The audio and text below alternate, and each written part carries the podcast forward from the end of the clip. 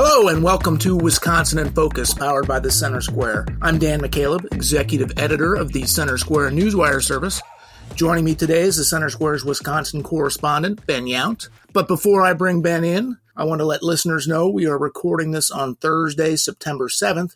Ben, uh, the Green Bay Packers start a new era this weekend when they open the season Sunday against their division rivals, the Chicago Bears, and they're doing so without quarterback Aaron Rodgers. Ben, any bold predictions for the season?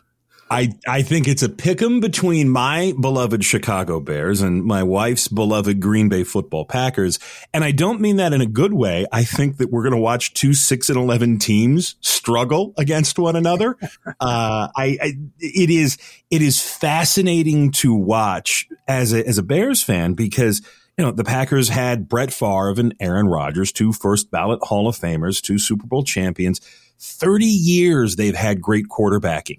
In that 30 years, the Bears have had 35 different quarterbacks and Rex Grossman is the best of them. And so That's I, I, pathetic, yes. I, I, I love my Packer fan neighbors and, and everybody, but they're just, they're not prepared for that third quarter, first and 10. Oh, there's an interception. Oh, there's a turnover. Oh, there's, they, they're Hey. not prepared for those kinds of gut punch losses that we as Bears fans have had to enjoy for years. Hey, we don't know. Maybe Jordan Love is the second coming of Tom Brady. Now, he, he he very well could be, but they've got a lot of rookie receivers. They've got a lot of questions about their offensive line. And don't forget, this was a team that I think I could have gained 100 yards on last year. They just couldn't tackle anyone. Uh, if, if you're, you're betting on the, uh, the NFC North, I'm going Vikings in first, the Lions in second. I'm going to pick them between the Bears and the Packers, probably six and 11 for both. Well, you heard it here first, listeners. Ben Yount's bold predictions for the NFL season doesn't like the Packers' chances too much. Anyway, Ben, we need to get into it. Um, Republicans in the Wisconsin Assembly want to cut taxes in the state to save taxpayers about three billion with a B billion dollars annually. The plan would re- reduce the uh, state's second highest income tax rate by nearly a full percentage point, saving the average family nearly seven hundred dollars. Before you get too excited about that, listeners, though, Governor Tony Evers has already said not so fast. He plans to veto any such legislation that makes it to his desk. What's going on here, Ben? Well, this is a continuation of what we saw during the crafting of the state budget. That Republicans proposed an even larger tax increase. They wanted three and a half billion dollars in that plan, and the governor called it a tax cut for millionaires. There were a handful of millionaires that would get a large tax cut because, again, the, the more you make, the more you pay in taxes. And so Republicans tried that line and said, well, of course, but the bulk of the people who would get a tax cut make between, you know, $38,000, $39,000 a year. And, and yes, up to a little over $405,000 a year. But you can go through an awful lot of communities here in Wisconsin and an awful lot of communities in every state and find people who are making six figures who are squarely middle class. And that was the approach. That was the sales pitch. That was the promise from Republican lawmakers. Hey, we're going to cut taxes for the middle class. The original plan in the budget got vetoed out. The governor did keep a small portion of that tax, and it, it affects mainly people who make less than $19,000 a year individually. I gets it's 38 and some change as a married couple. And the governor hung his hat on this when he talked about vetoing the new tax cut as well. Said Wisconsin simply can't afford this. Wisconsin has a $4 billion surplus, so the state could afford this. And the governor said he'd already signed a middle class tax cut. Now, that opens the question to who is middle class? And that's a question that neither the governor or really anybody can answer because some of that is subjective. I, I was middle class when I was making $25,000 a year. I was middle class when I was making $50,000 a year. And I'm middle class now that I don't make $50,000 a year. The, the really hard part about this for the governor and this is going to be interesting going forward, is this latest Republican tax cut plan would have essentially made retirement tax free in Wisconsin. It would have ended the state's income tax on the first $150,000 in retirement income. And that covers the vast majority of people who retire in the state.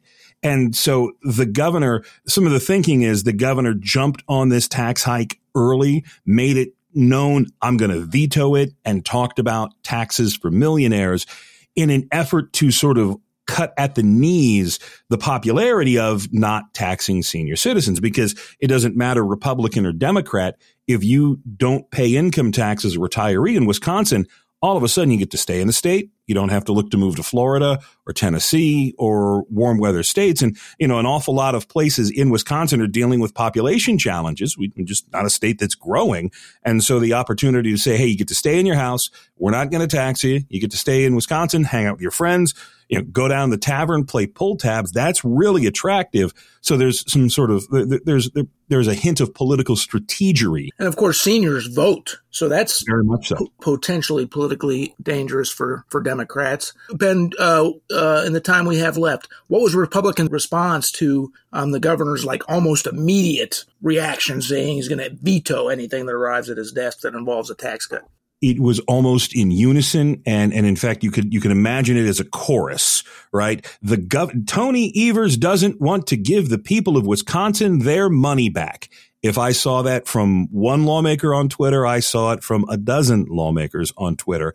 And there there is this unanswered question because there's some people at the Capitol who want Republicans to come back and pass this tax increase again and again or sorry tax cut again and again and again and again and just play the game of make the governor have to defend why it is that he doesn't want to give people their money back, why it is that he doesn't want to cut taxes for retirees there there is again not to not to always infuse politics into legislative policy there is a shelf life to playing those kinds of games and they very quickly become petty and most people don't pay attention. I've i've written for state capitol news for the past 20 years or so and let me tell you most people don't pay attention to state capitol news. They're they're they're, they're reading up on the packers and the bears. They're not reading on what the joint assembly on legislative rules is doing uh, that, that's that's sort of a little into the weeds. But uh, yeah, the, the question going forward here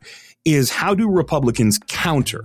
Because they can send this to the governor's desk anytime they want. They have the numbers. I just don't know that if you if you keep throwing something against the wall and it breaks, at what point do you realize you're just sort of wasting your own time? Well, listeners can keep up with this ongoing dispute between uh, Republicans in the Assembly and Governor Evers at thecentersquare.com. I also want to remind listeners that it was Benjamin Yount, not myself, Ben Yount, who predicts a not so great season for the Packers. So if you have complaints, send them his way, not mine. For Ben Yount, I'm Dan McCaleb. Please subscribe and thank you for listening.